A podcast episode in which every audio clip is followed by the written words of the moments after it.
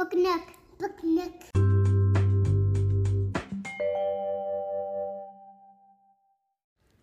Hi, this is Adriana, and today we are reading Daniel Tiger's Neighborhood Going to See Grandpere. Hi, neighbor. Guess what? My family and I are going on a trip to visit my grandpere. I made something special for him. Do you want to see what it is?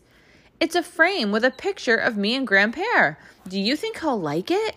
I'm going to pack it in my backpack right now so I don't forget it. Ding, ding, ding. Trolley's here.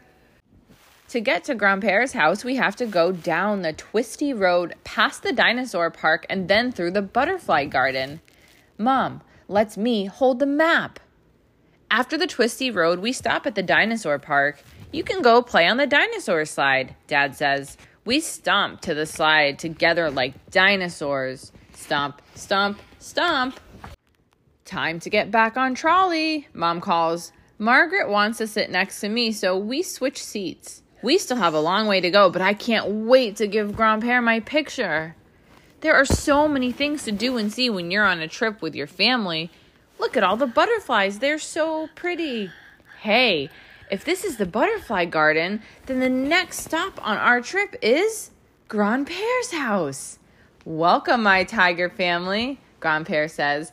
I reach into my backpack to give him my present. He's going to love it. Wait, where is my present? Do you see my picture for Grandpere? Dad looks in my backpack. I don't see it in here, Daniel, Dad says. We must have lost it along the way.